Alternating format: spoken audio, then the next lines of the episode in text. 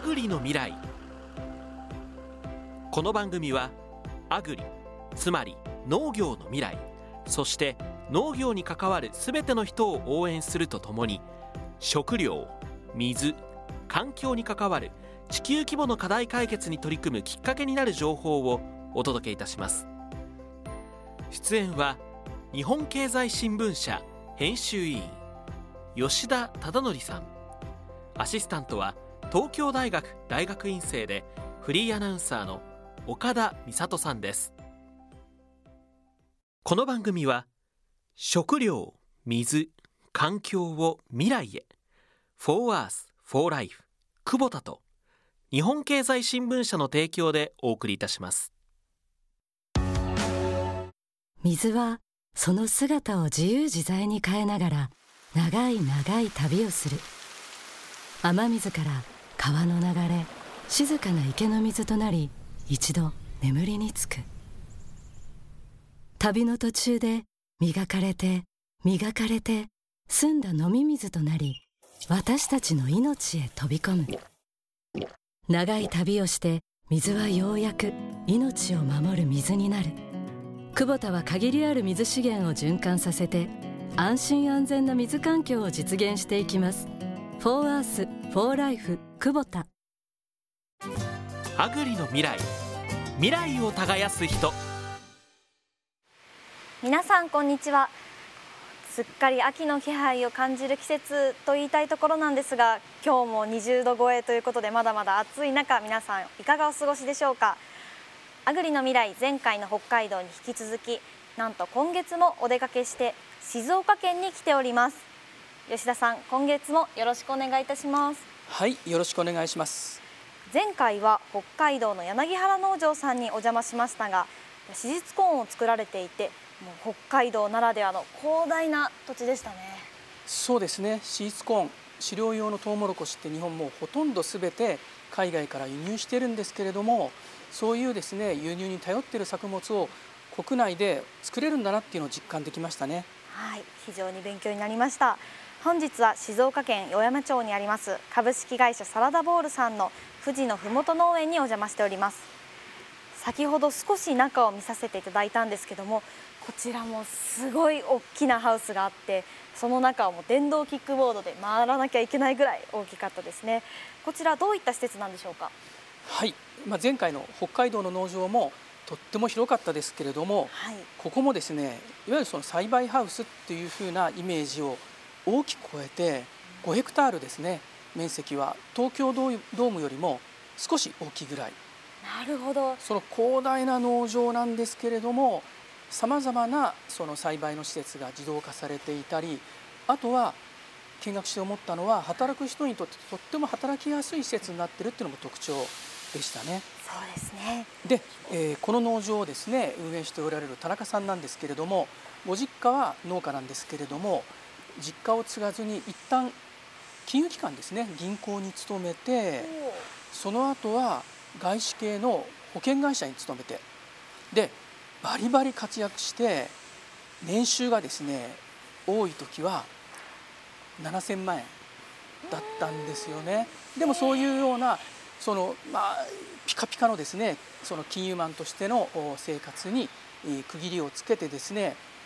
自分の力で農場をゼロから立ち上げて今や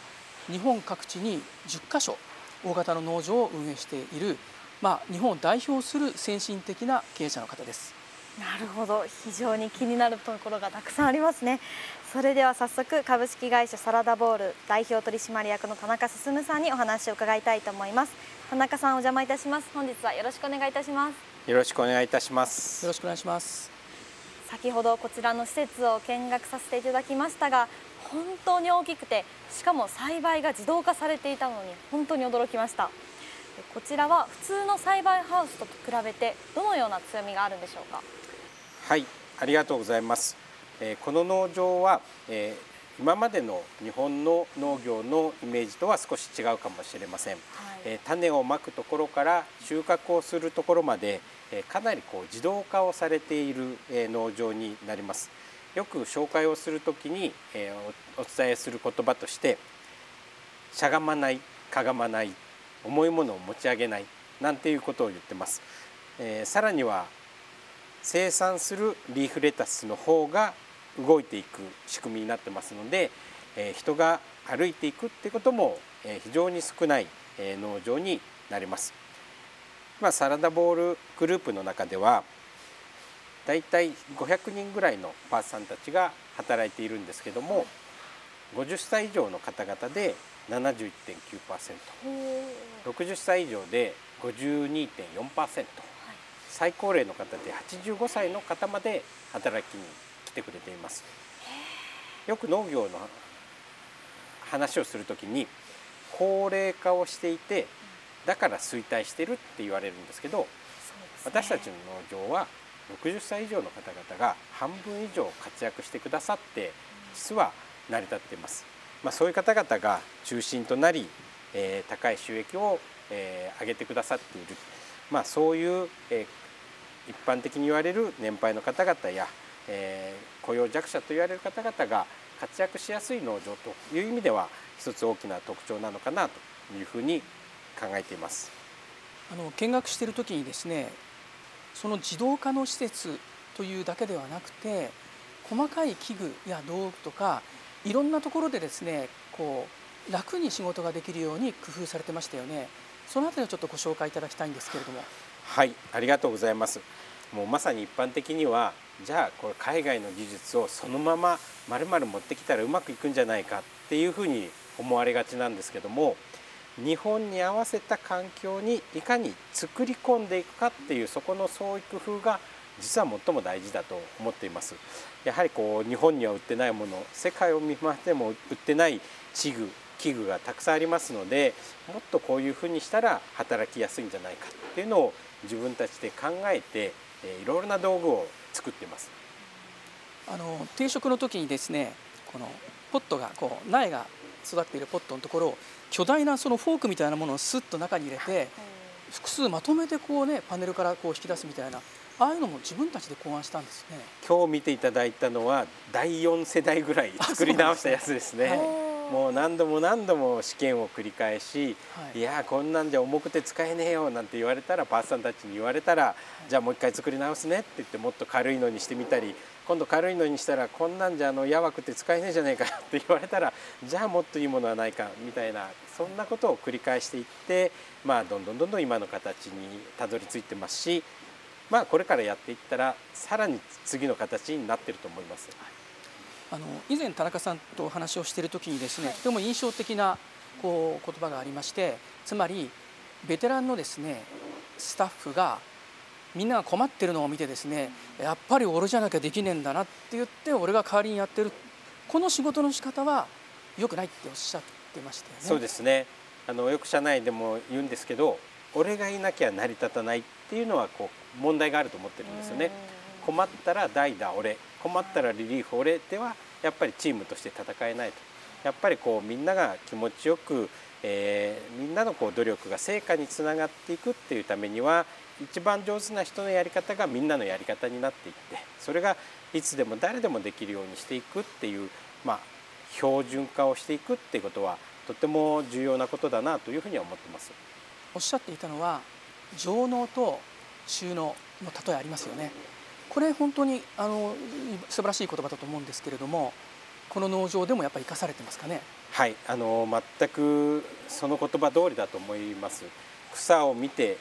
煩悩は草を見て草を取らず貧農は草を見て草を取り徳農は草を見ずして草を取る。まあこの言葉通りだと思います。やっぱりこう目の前で見えていて課題が見えているのに何もやらないのか。課題が見えてから課題に取り組むのか。課題を引き起こす前にその原因を取り除くのか。全くこの言葉通りのことが私たちも目指したい世界観です。もともとあれですよね中国の昔のですね農書の中に出てくる言葉ですけれどもつまりベテランの社員がですねなんか高度な作業をして成り立っているように見えるのではなくて誰もが普通に簡単に当たり前のようにできているっていうのがまあ理想だってことですよね。そうですね時として例えば、まあ、野球に例えて皆さんが分かるかどうかあれですけど普通のゴロを一歩出遅れて横っ飛びでファインプレーのように取ってアウトにするってこれ僕らとしたら最悪だと思ってるんですよね。はい、さも何もなかったかのようにヒットになるような球を準備を怠らず予測をして正面で軽々とさばくようなそんなこう仕事の場所を作りたいなって思います。また新しい例えを発明されましたね。毎回違ってすみません本当に田中さんのお考えって農家だけじゃなくてどんな企業にも当てはまるようなお話ですけどもこれにはもともと金融機関に勤められていたという経歴も関係してくるんじゃないかなと思いますけども。そうですね。間違いなく私が今いろいろこう発想したりアイデアを出したりするのはこれまでたくさんの業種業態の企業さんに関わらせていただいたから金融機関の時に、えそういうそういう工夫をする、え情熱をこうつぎ込む経営者の人たちにえ出会ったからだと思います。やっぱり何か課題に直面をした時にあの社長だったらどう考えるんだろうななんていうふうに思うこともやっぱりまだまだありますね。未だに昔お付き合いした、えー、いろいろ教えをいただいた経営者を思い出しながら考えたりすることはあります。そういった方たちと出会ったことがその金融機関での仕事を辞めてですね自分で農業をやってみようというふうに思ったきっかけにもなってるんですか？そうですね。9割ぐらいそうかもしれないですね。すね。あの金融機関では私あのまあ未だに思いますけど天職だったと思うんですよね。まあ楽しくて。で、すごくこうお客様にも恵まれてまあやりがいもあってあの何の不平不満もなかったんですけどもやっぱり経営者の方々が自分の思いを形にしていく姿をこう見た時に金融機関というのは支援をする立場直接的に自分が何かをするんではなくお客様の成長を支援をするっていう立場だったんですけどその立場にずっと押さえつけることができなかったっていうのが一番なんですよね。社長のこう経営者の人たちをこう見ていてあ自分も何かやってみたいっていう気持ちが抑えられなくなって子供が何かを始めるような感覚で農業を始めたっていうのがサラダボールの始まりです。もともとでもあれですよね。農業に関しては必ずしもそんなにポジティブなイメージを持っていたわけではなかないんですよね。元を正すと真逆ですね。私小さい時から、えー、もう例えば親からはもうお前たちの時代は農業なんかする時代じゃないと。勉強して学校行っていいとこ勤めろと。役場なんかいいぞって言ってこう育てられたわけですよね。で私はまあ役場ではなかったんですけども公務員ではなかったけども金融機関に銀行に勤めたっていうのは少なからずそういうのもありました。小さい頃から農家の子供が恥ずかしいって思いもやっぱり持ってたんですよね。小学校の時に40人いるクラスでうちの母親だけが授業参観の時に軽トラで駆けつけるわけですよね、はい、まあそれを見られるの恥ずかしくて恥ずかしくてしょうがなかったんですよね。まあそんな風なこう環境の中からえー、まあ、当時の時代背景もあったと思います。友達もみんなとにかく都会に行きたかった。都会に行きさえすれば成功すると思っていたし都会に行きさえすれば勝手に夢が叶うもんだと思ってた時代です、はい、でも実際に都会に出てみたらそういうことじゃないと。で今度は働き始めて経営者の人たちと一緒に仕事をした時にあ経営者の人たちの中に夢とかそういう成功とかっていうのがあるんだなっていうのを教えていただいてやっぱりそこから経営者の人たちにすごく強い興味を持つようになりその人たちが成し遂げる世界観に関心を抱くようになってきた。で自分もやってみたいっていう気持ちが抑えられなくなったっていうのが、ま、根底にあります。その時にじゃあなんで農業かって言った時に、全く農業なんかやりたいと思ってなかった。恥ずかしいと思っていた。でも経営者の人たちを見た時にこの仕事は儲かる仕事だこの仕事はいい仕事だっていうことではなく経営者がどれだけ情熱を傾けるかによってその企業がどれだけ創意工夫をするかによって結果が変わるっていうのを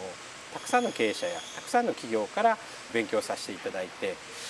その目線で農業を見た時にまさしく一緒だなっていうふうに思ったんですよね。そこからは農業が恥ずかしいっていうことではなく農業の新しい形を作りたいっていう思いとともにチャレンジをしたいというような思いがどんどん芽生えてきてそこで今までの仕事が嫌だとか良かったとかではなくそれを超える思いが湧き出てきてしまって止められずにサラダボールを創業したっていうような経緯です。それこそあれですねご実家が農家だとあの脱サラをして農業を始めたっていうと、まあ、実家を継いだっていうふうに思われるかもしれませんけども、はい、そうではないんですよね、はい、私は農家の次男で、えー、兄がもうすでにの実家は継いでおりました。多分もし兄が継いでなくても実家は継がなかったかもしれないですね。ではここまでこう事業を大きくするまでこのどういった始まりからスタートしてステップを踏まれていったのか教えていただいていいですか？最初はやはりこう一般的な、えー、収納というのと近かったかもしれないです、はい、ただ、えー、最初から株式会社を作り農業法人を作ったという意味では当時は新しい形だったかもしれないですね。その中でその地域の中にあるよくある農業形態であったのは間違いないと思います。ただそこからいろいろな疑問を感じながらいろいろな課題に直面をしていましたのでなんとか解決したいという思いは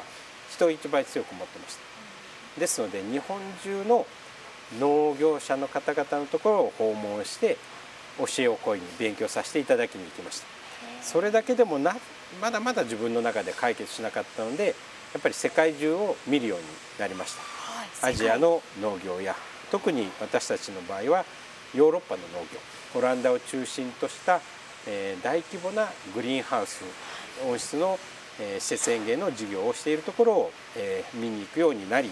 そこから一気にこう視界が開けたっていうのはあるかと思います。あの収納された初めの頃っていうのは、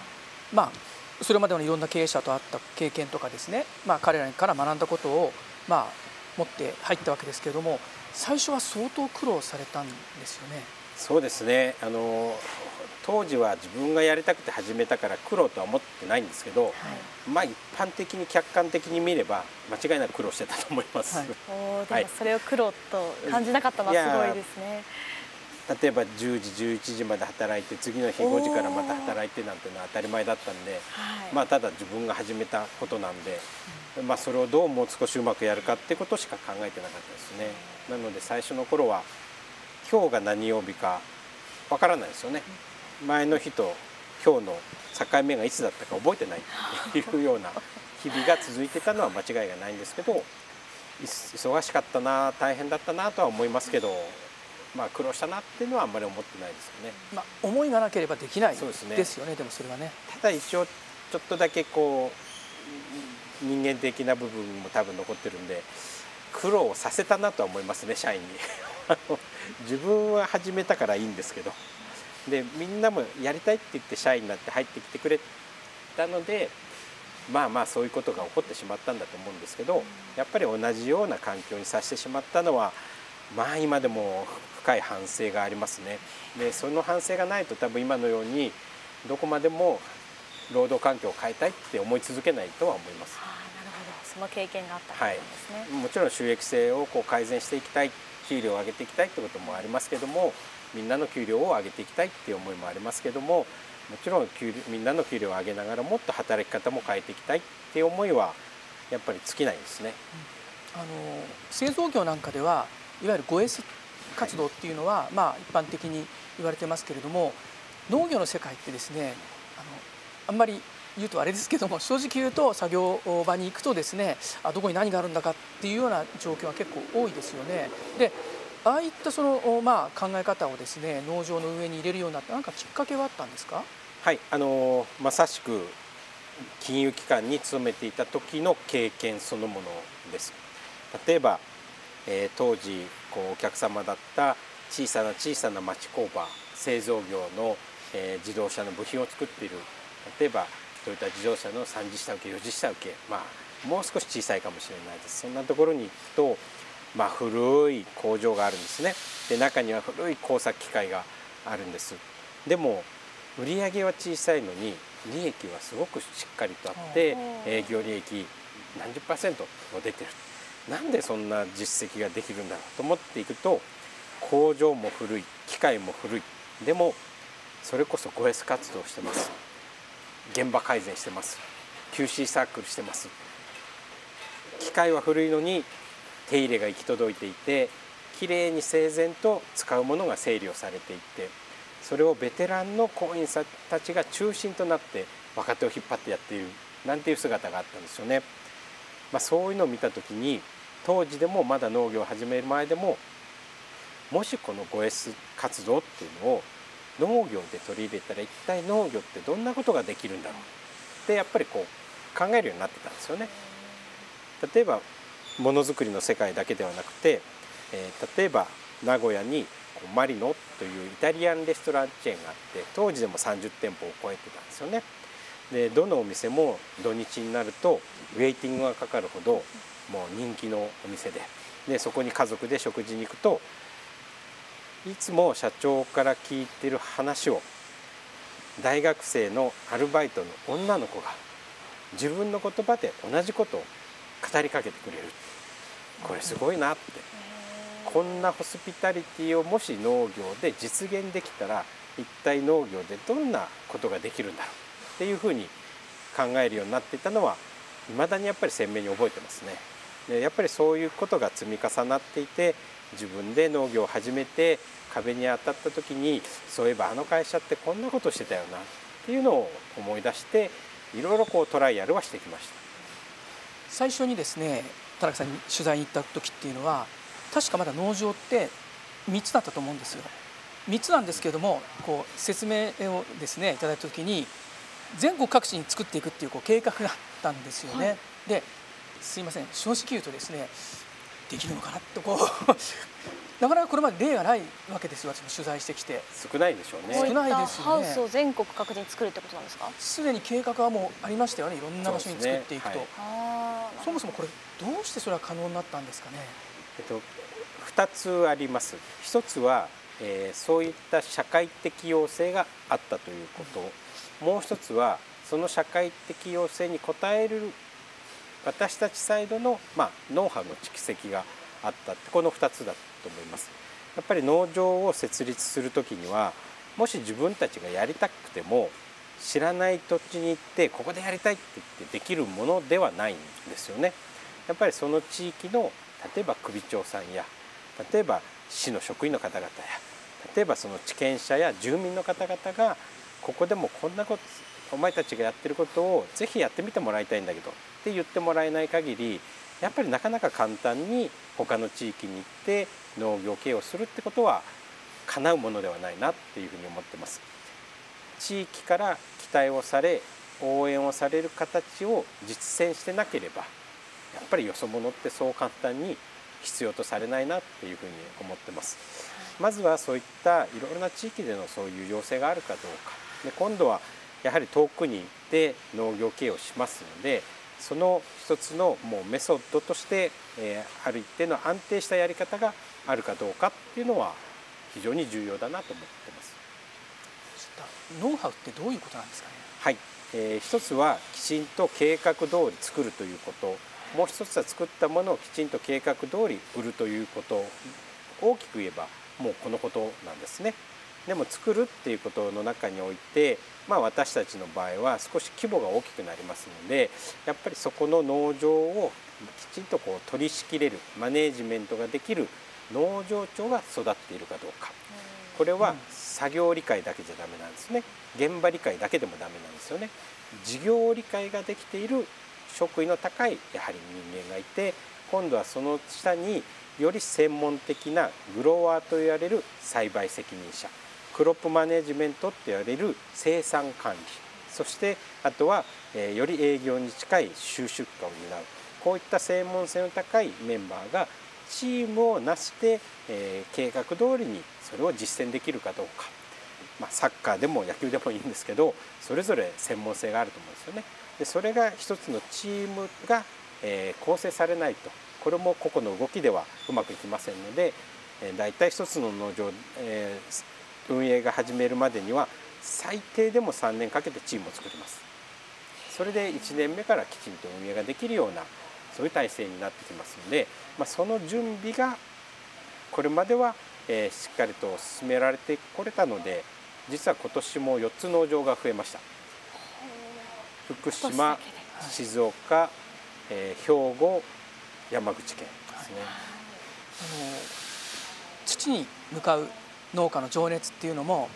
とっても素晴らしいものだと思いますし作物に向き合ってですね、まあ、それもとても素敵なことだと思うんですけども確かおっしゃっていたのはシステムとか新しい技術とかそういうものに向き合う農業をまたとっても情熱的なんだっておっしゃっていましたよね。多分情熱という意味では基準というか、まあ、尺度じゃないですね基準ですね何をこう基準にするかっていう軸はあると思うんですけども、えー、情熱っていう物差しで言えば決して劣ってないと思いますしやはりそれがないとこのような農業はできないし成り立たないんじゃないかなとは思います。そうですね、はい、でこのノウハウっていうものを自ら積み上げるだけではなくてですね結構規制とかルールっていうものも実は影響がするのかなと思うのはこう今下コンクリですよね、はい、災害施設もずっとそうですよね、はい、これ数年前までは NG だったんですよね。はい、というのは土地のところにコンクリートの基盤を作るのが NG っていう。農地って土ですよっていうのでずっと来てたんで、はい、いろいろな規制改革は進められてきています。えー、例えば今スマート農業という言葉が非常にこうよく耳にするようになってきました。さまざまなテクノロジーを導入をして例えば AI の技術例えばロボティクスを。でもロボティクスを進めても下がボコボコの土だったら何もできないんですよね、はい、やはりその時代に合わせて社会的要請に合わせて規制が変わってきてくれたことによって私たちは新しいテクノロジーを存分にえー、生かして経営ができるようにはなってきました。とてもありがたいですね。ですね。あのこういったタイプの環境制御型のハウスっていくつか見てきましたけれどもどうしてもですね古いのになると下のシートなんか剥げちゃったりとかやっぱり老朽化はしますよね。いやもう本当にすぐしますね、はい、あのここら辺はもう一度作ったら終わりではないですし、うん、作った設備をどう磨き上げていくか自分に合うように仕立てていくかっていうのが問われる実力なんだと思います。ここまでのお話で人にターゲットを当てたお話がたくさん出てきたと思うんですけども田中さんは人材育成に力を入れてるとお聞きしましたが、はい、具体的にどういったことを大事にされているんでしょうか？なかなか一言でこう言えるところではないんですけども、まあ、人を育てるっていうことを創業当時から力を入れてやってきました。で一つサラダボウルで特徴的なのはある時にあもう人を育ててるんじゃダメだなって強く思ったことがあったんですよね。育てるのではダメ。はい、はい、その時にみんなでこの先に行くには人を育てるだけではなく人を育てられる人を育てる。これをやっていかないとやっぱりそこにはいけないよね。っていうことをやっぱり共通認識になって、はい、え、目指す大きな課題として取り組むようになってきました。まあ、人を育てるっていうと非常にまあ幅が広くて人を育てられる人を育てるっていうのはさらにそれよりも大きなことにはなるんですけども、まあ、一つこう私たちが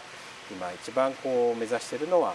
人を育てるだけではなく人を育てられる人を育てるっていうことに力を入れていきたいというふうに思いあの取り組みをしていますとても難しくて全く今できているわけではありませんけども少なからず仲間がいてチームがあることによってまあ大規模な農場が1年で4か所こうしっかりと新しく運営ができるようにはなってきておりますので、えこれからもさらに情熱を持って取り組んでいきたいなというふうに思います。これだけ大きいそのチームとしてやっていこうと思うとやっぱりあれですよねその休日をきちんと規則的に取れるようにするとか、まあ、待遇面でもですね、まあ、きちんとこう答えていくということがなければなかなかこう続かないと思うんですけども。そうですね。そこはあのやはりこう意識をしています。でそれを目的にはしたくないと思ってますね、家庭の中で必然的にそうなっていきたいとは思ってます、えー、確かに今、まあ、週休2日で朝8時出社5時退社、えー、月間の残業がおおむねどの農場も20時間いかない10時間台ぐらい、まあ、当たり前のようにおっしゃってますけど、はい、農業の世界では当たり前じゃないですよね、はい、そうですね。でまあ肉体を酷使するような仕事も排除してます。で、えー、ボーナスもきちんと支給をしておりますしさまざまな規定も整備をしています。ですのでおかげさまで例えば、まあ、24新卒って言い方になりますけども、はい、えー、来年のリクルートは終わってるんですけど今年はですねリクルートがオープンしてプレーエントリーで379人エントリーをいただいて会社説明会に162名参加をしていただき、はいはい、その中から書類選考等をして90名ぐらいの面接を始めて、まあ、今年は、えーと、3名、えー、採用させていただきました。あのこれ聞かれてる農家の方の中にはなんかちょっとポカンとしちゃってる方もいるんじゃないかと思うんですけれども。そうですね。300人も死亡者が来るってなかなか、はい、もし聞いてよければ、はい、高い子の場合どのぐらい給料を出してるんでしょうか？一応各農場長にはもう一応言ってますので言うよって言ってますんで。あそうですか、えーと、30代でも1000万ぐらい、えー、農場長は。まあ、はいあのちょっと刺激が強いすぎる なのであんまり言いたくないですよね、はい、言わないかもしれませんが唯一僕の昔の年収ぐらいで許してもらって なるほど、まあ、どうしてもねキャッチにはなるしでもそれで少しでも農業の見方が変わったらいいなと思うんですよね。そうですね。はい。うん、それはまあ本当にそう思います。可能性があるってことですもんね。はい。こう全国に新しくこう施設を作っていく中でこう社員の方だったりパートの方もたくさん増えていくじゃないですか、そこをどうやってこれから管理していこうっていうふうにお考えですか？もうあのこれはメソッドの問題ユニットの問題なので一つ農場を作りました。社員が10人パートさん100人いますっていうのはこれが数増えてもそれほど問題は起こらないです、うん、そこにこう田中さんのこの考えをこう皆さんで共有できるような場所って。まあそうですね。そこは課題として取り組んでますけどここにも農場長がいて農場長が農場長のパーソナリティを生かしながらきちんとサラダボーリズムっていう中でやってってもらう分には好きなようにやってもらえばいいなとは思ってますんで。あのとても重要なことだと思うんですけれども、えー、アグリビジョンってかなり早い時期に立ち上げた農場ですよね、はい、あそこは、えーと、トマトですね、はい、栽培品目は利益が去年も今年も過去最高を更新し続けてるんですね、ね、これはなぜなんでしょう？まずはやはりこうパートさんたちを含め中心とした現場の成熟度が毎年高まるからですね。現場の成熟度ってどういったことなんですか？ここまでの話で AI とかロボティクスって話もしてきました。かなりそういうものが導入されてるんですけど一番の AI やロボティクスはやはりパートさんなんですよね。現場で働く人たちの見る目がどこよりも優れたセンサーでありどこよりも優れた AI 機能なんですよね。そこのやはり働く人たちの熟度をどう高めていくかっていうのが最も私たちが磨ける要素です。機械は一回設置すればどちらかというと劣化をしてきます。消耗していくんですけどばあさんたちは年を取ったらちょっと動きはあんまり鈍んないですけど あの、まあ少し疲れやすくなるかもしれないけども見える事柄予測できることいろんなことがどんどん熟度を増してくるんですよね。若い社員はその熟度の高いパーツさんに支えられてます昔ですね、まあ、あるものすごく有名な企業がここよりももうちょっと大きいぐらいの最新鋭のですね設備を海外から輸入してドーンとですね、まあ、いわゆるこういうグリーンハウスですね巨大なのを作って3年持ったか持たないかですね撤退しましたよねつまり設備は最新鋭のものだったかもしれませんけれども今おっしゃったように実はそれ人が育たなければ回らないんだっていう多分洞察が決定的に欠けてたと思うんですよね。よそ様のことはコメントしづらいですね。でもあのおっしゃることはあのよくわかりますしあの賛同する部分はやっぱりあります。私たちも、えー、現在サラダボールグループの農場の中には大企業さんが撤退して地域が困っていた農場があってそれを引き受けてほしいっていうふうに依頼を受けてそのまま引き受けていくところも複数箇所あります。そういう意味で言うと例えば今全各地に農場を運営しておられてですね同じような設備に見えてもおそらく周りの環境とか気温とかも違うでしょうから、それぞれにやっぱり農場なりにノウハウを積み積み上げていかなければならないんですよね。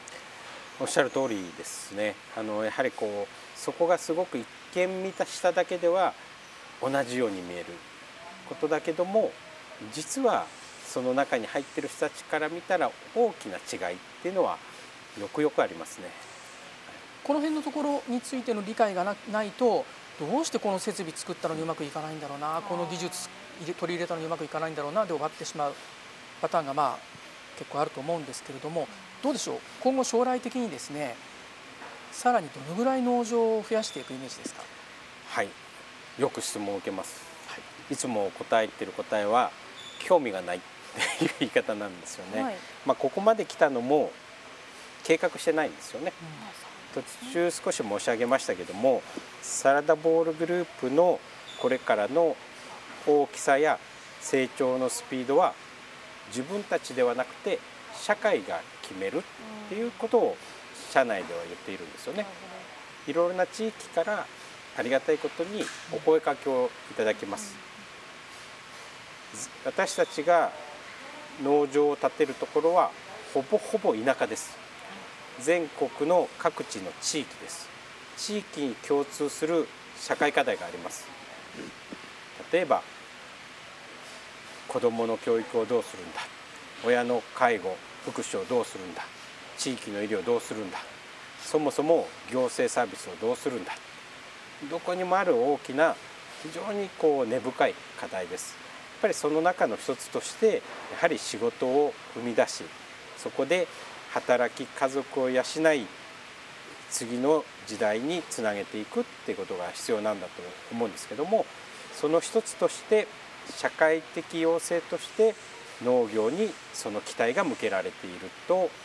私たちは感じています。え、その中でいろいろな地域から副長さんをはじめとしてこの地域で100人の雇用を生み出せるんであれば是非こういう事業を、え、してみないかというふうにお声かけをいただけることがあります。えー、そういう社会的要請や自分たちが作り出す農産物を必要としている、えー、まあ、消費のこうマーケットがあるかどうかこれも社会的要請だと思っているんですね。またこういった農業をやりたいというそういう人たちこれも社会的要請だと思ってますこういった社会課題を背景にした社会的要請が大きければ大きいほどもちろん事業規模も大きくなるしかつそのスピードも速くなるんだと思ってます。今私たちはこの社会的要請というのを、えー、捉えてそこに向けて農業という一致手段を使って社会と関わっていくってことをなりわいにしているだけで、えー、特に面積の目標栽培面積の目標であるとか売上の目標っていうのを作ってるわけではありませんし多分これからもあんまり興味がないのでそこには目標は置かないと思います。つまりあれですね組織を維持するために組織を大きくする。組織を守るためにまあ、えー、新しいことをやっていくというのではなくて社会のニーズに応える。まあでもベンチャーってそういうものですよね、ね、課題に応えていくと。まあ一言で言うとこんな面白いことないよねっていうもうそれだけなんですよね。そもそも仕事ってただの遊びだと思ってるんで私の言葉じゃないんですけど開口犬が仕事は死ぬまでの暇つぶしだというふうに言って、まあ、まさしくそうだと思ってるんですであれば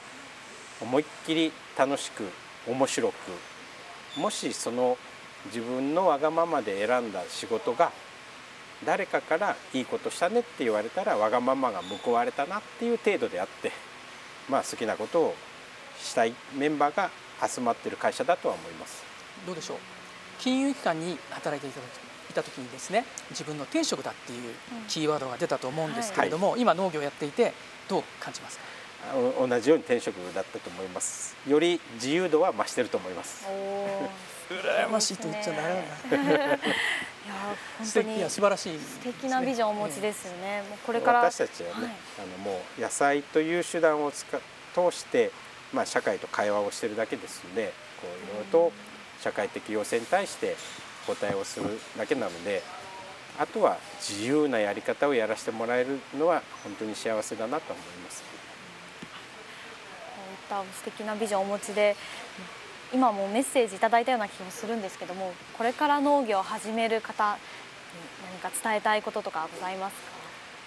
特にないんですよみんな自由に面白くやったらいいんじゃないかなって思うんですよね。そこも自由っていうのがキーワードですね。そうですねこうね何かにこう縛られるわけでもないし何かにこう脅迫観念のようなものがあるわけでもないしそこに何かやりたいことがあるからできるんであって頑張るっていうのがあまり続くことではないと思ってるんですよね。夢中になれる環境をいかに作るかっていうことが重要だと思っているので、まあ、そこにはやっぱり社会的要請っていうのは大きなヒントだと思いますし、えー、非常に重要なバックグラウンドだとは思ってます。農業取材しててよく感じるんですけれどもいい意味で、えー、目線を下げるというかですね、あのまあ、自然の中で、えーまあ、とっても地道に、えー、コツコツと、まあ、しかし、えーまあ、とてもポジティブにですね栽培に向き合うっていうのもとても素晴らしいことだと思うんですけども取材していて感じる時にやっぱむしろ目線を上げた方がいいなと思う時もあります。まあ、田中さんと話してるといつもそう感じるんですよねもっともっと大きな農業可能性があるっていうことをとても、ま、話を聞いていて実感ができると思うので、まあ、そういうメッセージをですね若いまあ、農業を志す皆さんも感じ取っていただければと思います。ということで本日は静岡県小山町にあります株式会社サラダボールさんの富士のふもと農園にお邪魔して代表取締役の田中進さんにお話を伺いました。田中さんありがとうございました。ありがとうございました。ありがとうございました。三里の気になるアグリ。さて毎回違った内容でお送りする次のコーナーは私岡田美里が月替わりでいろんな角度から農業をお伝えするコーナー「美里の気になるアグリ」です。今回も前回に引き続きましてスタジオを飛び出して北海道からお届けいたします。今日は北海道北広島市にあります北連食と脳のふれあいファームクルルの森にお邪魔しております。あの先ほどこちらにある直売所にお邪魔したんですけども野菜だけではなくお米や畜産コーナーもあって本当に北海道各地の食材が取り揃えられているなという印象でした。そして今ここではレストランで収録しているんですけどもこのレストランなんと北海道の美味しい食材を使った料理がたくさん並んでいていや私もランチを食べていなかったらここでご飯食べたいなと思うぐらい美味しそうです。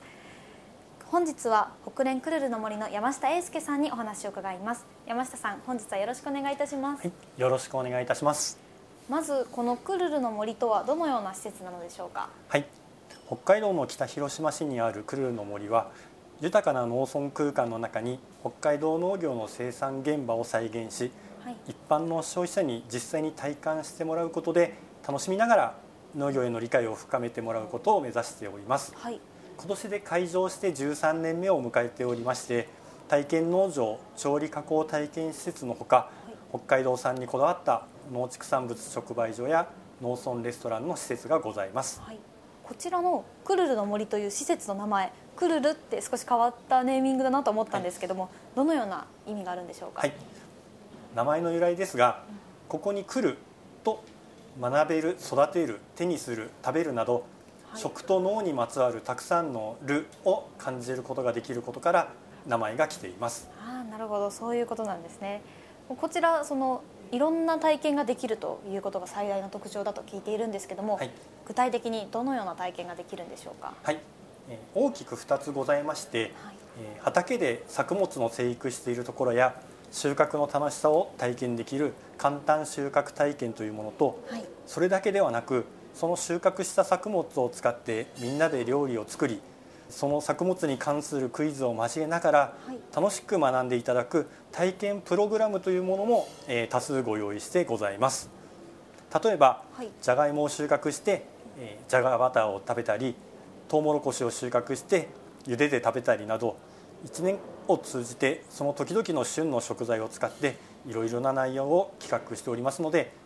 ご家族やご友人のグループで参加していただきたいと思います。客さんにはどういった方々が多いんですか、はい。えー、やはりですねあの食育の観点からだと思うんですけれども、はい、小さなお子様の連れたご家族の参加が多いと思います。はいそういった方がこう収穫して農業のこいろんなことを学んでいくというかそうですね収穫体験がやっぱり食育につながるということなんですね。ということで、はい。えー、なるほど。えー、この今ちなみに取材させてもらってるのは9月なんですけども、はい、この9月にどんな体験ができるんですか？そうですね。9月の体験につきましては、えー、じゃがいもに関するプログラム、えーと他にも、えー、トウモロコシ、えー、ピーマン、シシトウ、えー、あと枝豆ですね。なんかの、えー、作物に関するプログラムを実施しています。これが配信されているのが11月なんですけども、はい。はい、11月って体験されているんですか？はい。えー、私ども1年を通じて体験のプログラムは実施しています。北海道って冬はもうすごい雪が降るじゃないですか、はい、それでもできるんですか？そうです。あの冬場につきましては私どもビニールハウスを持っておりまして、はい、えー、ハウスの中で栽培しているいちごを使用した簡単収穫体験とそのいちごを使ってパンケーキですとかアイスクリームなどを作る体験プログラムのというものを実施しています。またですねクルーの森のいちごにつきましては完熟したものを収穫いたしますのでとても美味しいと皆さんに好評いただいています。リピーターもすごい多いような状況ですはい、またその他にもですね秋に収穫しました野菜をこれから雪の中で貯蔵して糖度が上がるのを待って掘り出しそれを調理して食べるなどいろいろな工夫をしながら1年間体験の方やらせていただいています、えー、そういったプログラムもあるんですね、はい、今は例えばどんな野菜を雪の中に貯蔵してるんですか、はい。えー、今年に関してはじゃがいもを雪の中で貯蔵して、えー、掘り出して、えー、食べようというようなプログラムを計画しています。それってどういった仕組みでその雪の中に貯蔵することで糖度が上がるんですか、はい、収穫したじゃがいもについてはやっぱり生きています。雪の中に閉じ込めることによってじゃがいももですねなんとか生き延びようとしてもともと持っているでんぷん質が糖に変わる糖化と言ってますけれども糖に栄養に変えてなんとか生き延びようとするその仕組みを生かした形でどんどん甘くなっていくんですね。はい、加えてもう一つありまして雪の中というのはほぼ氷点下にはならない。0度近いんですけれども氷点下にはなりません。そうなんですか、はい、外の気温はでも氷点下ですよね。そうですね。なんですけど雪の中はそこまで、えー、寒くならないんですね。そうなんですね、はい、加えて雪の中なので湿度が高いんですね。はい、それによってあのよく冷蔵庫の中であるような、はい、あの野菜を冷蔵庫の中に入れたら乾燥してしまうっていうのが、ね、それがまた防ぐことができるというような効果もございます。なるほど。じゃあ取り立てよりもあもっと美味しくなって冬は食べられる、はい、そうですね。両面あると思います、うん、あのホクホクしたじゃがいもを食べたいという方については、あやはり収穫してあのすぐ食べた方がはいでんぷん質がいっぱい入ってますのであのホクホクしたものを食べられると思いますしそれが糖に変わると今度甘いじゃがいもになっていきますので両方の側面があるのかなと思っています。なるほど。二度楽しめるということなんですね。すね。最後にクルルの森の今後目指すところだったりどのような方に来てほしいななどありましたらお聞かせください、はい、皆様にですね農業への理解を深めてもらって最終的には北海道産の農畜産物のファンを増やしていきたいと考えています。年齢は問わずですね地元北海道の方はもちろん都府県や海外の方にも気軽にお立ち寄りいただけたらと思います。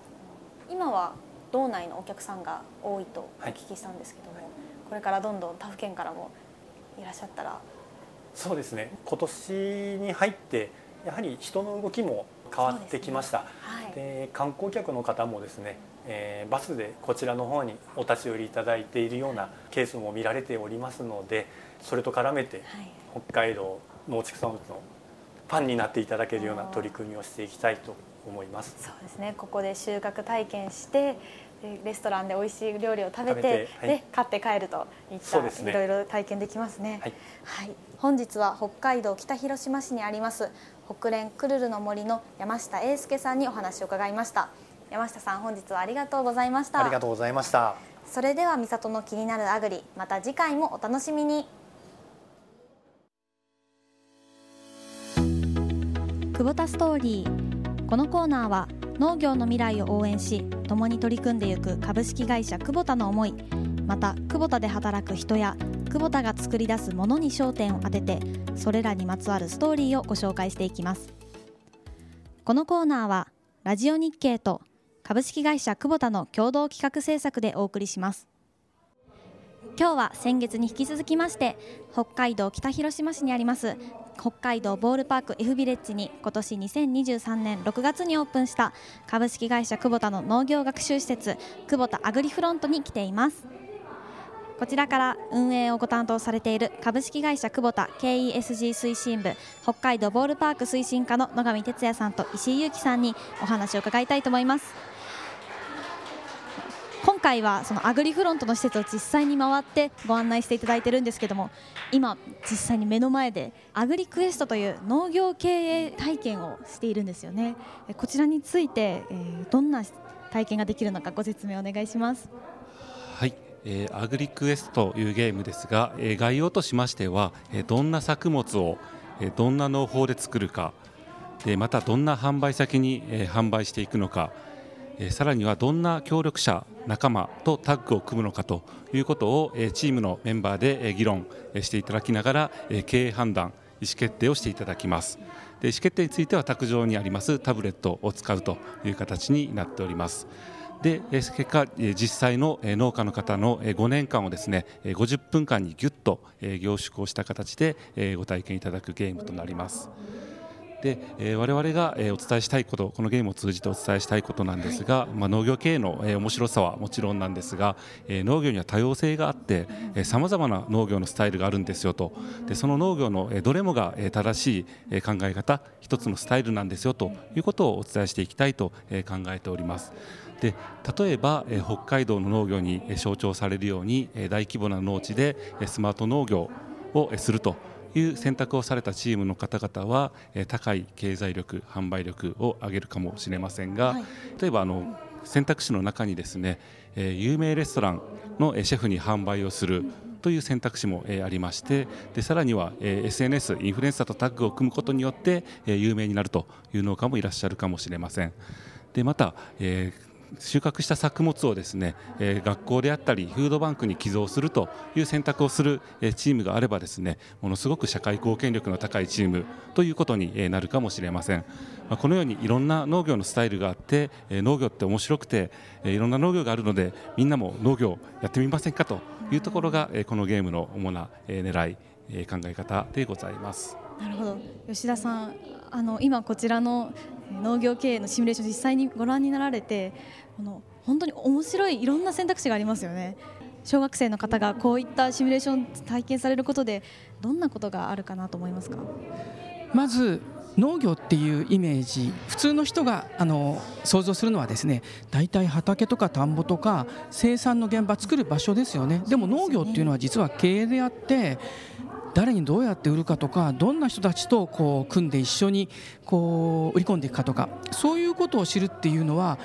子どもたちにとってもとっても農業のイメージをもっと膨らませるためにあのプラスなんじゃないかと思います。そうですね。こう幼い頃からこういった体験ができると本当農業のイメージどんどん変わっていきますよね。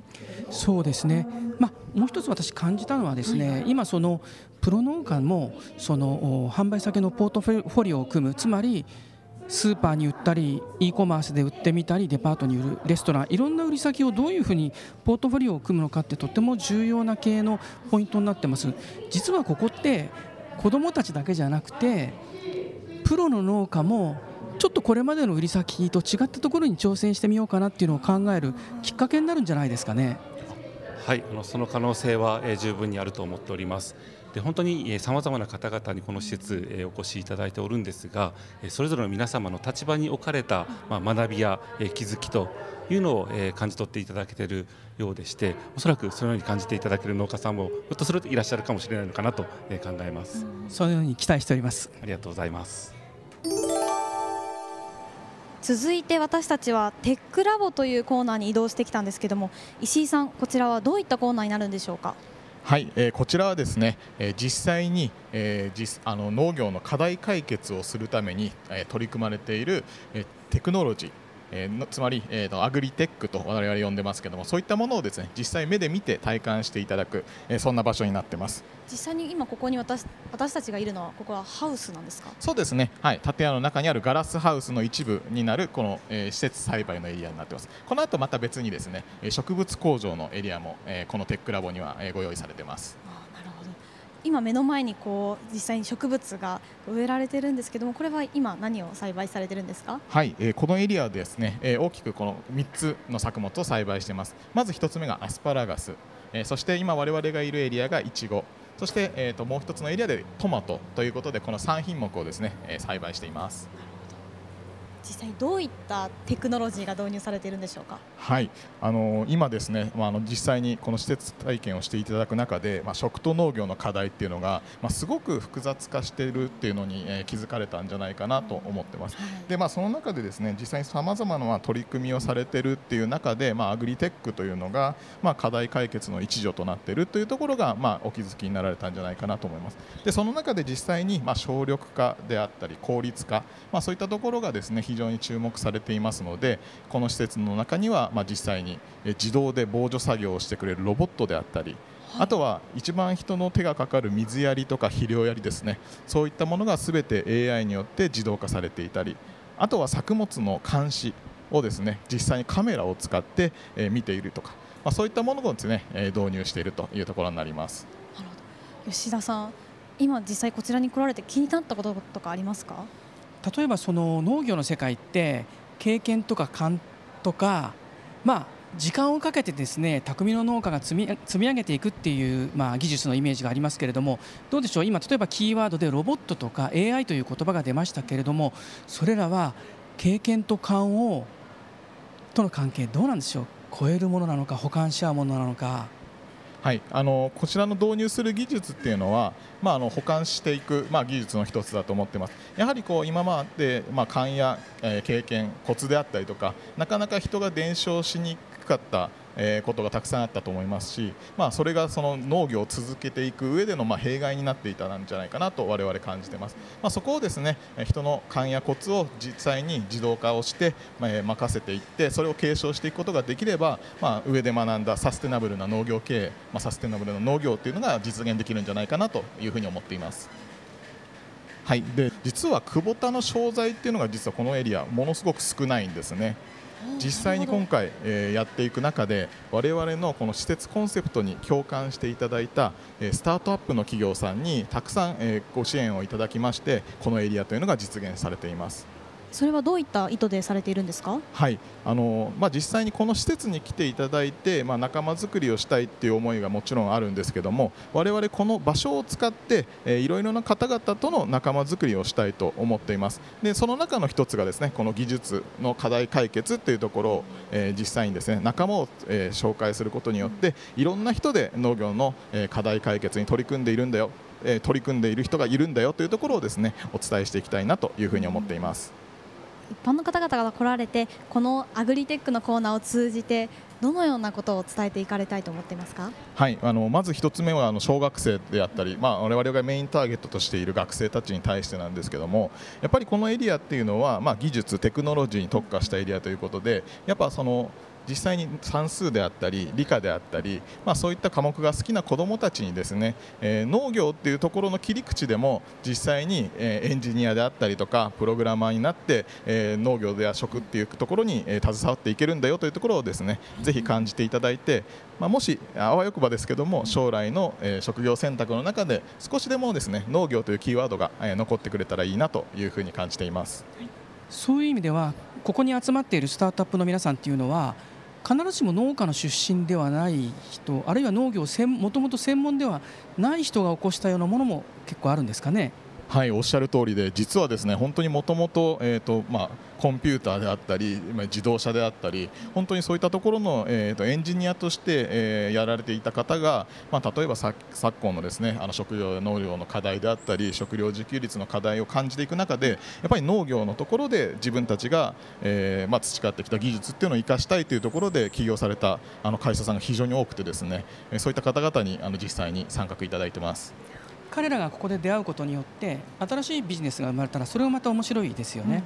はいそうですね、うん、あの実際に、まあ、あの独立して、まあ、一つの課題解決に対してアプローチしている企業さんがほとんどですので、まあ、実際にこうお互いが、えー、お互いのです、ね、課題解決に取り組む姿を見ることによってまた多分新しい相乗効果として次の課題解決のステップにつながるんじゃないかなというふうにも思っています。本当その農業界のそのつながりの場としてもそうですしそれを一般のお客さんが見ることでそれを関わっていくことができるという本当に素晴らしいコーナーだなと思いましたはいありがとうございます。あとは実際にですねこういった技術を開発するスタートアップの企業の皆さんともちろんこの地域の農家さんなんかをつなげるっていうのも我々の役割だというふうに感じています。そうですねありがとうございます。はいありがとうございます。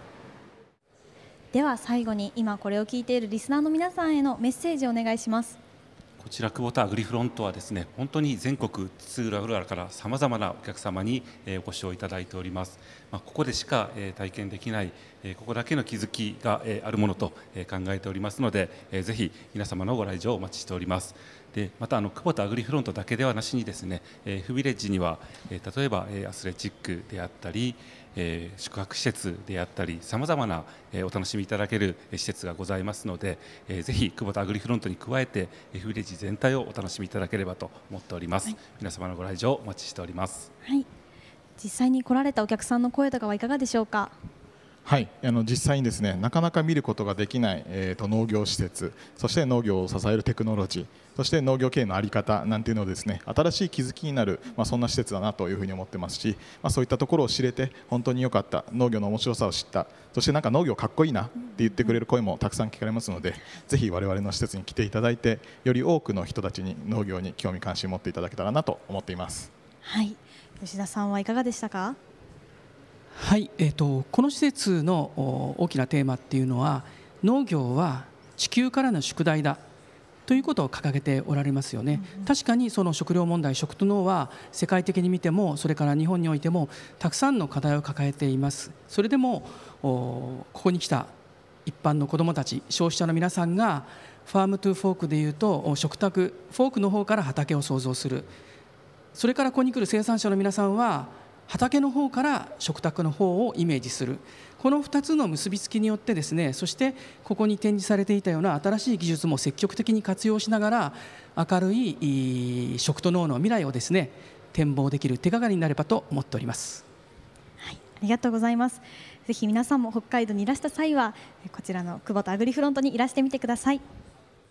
久保田ストーリー前回に引き続き2回にわたって北海道北広島市北海道ボールパーク F ビレッジにあります。株式会社久保田の農業学習施設久保田アグリフロントから吉田さんと2人でお届けいたしました。吉田さんありがとうございました。はいありがとうございました。そしてお話は株式会社久保田 KESG 推進部北海道ボールパーク推進課の野上哲也さんと石井裕樹さんに伺いました。お二人ありがとうございました。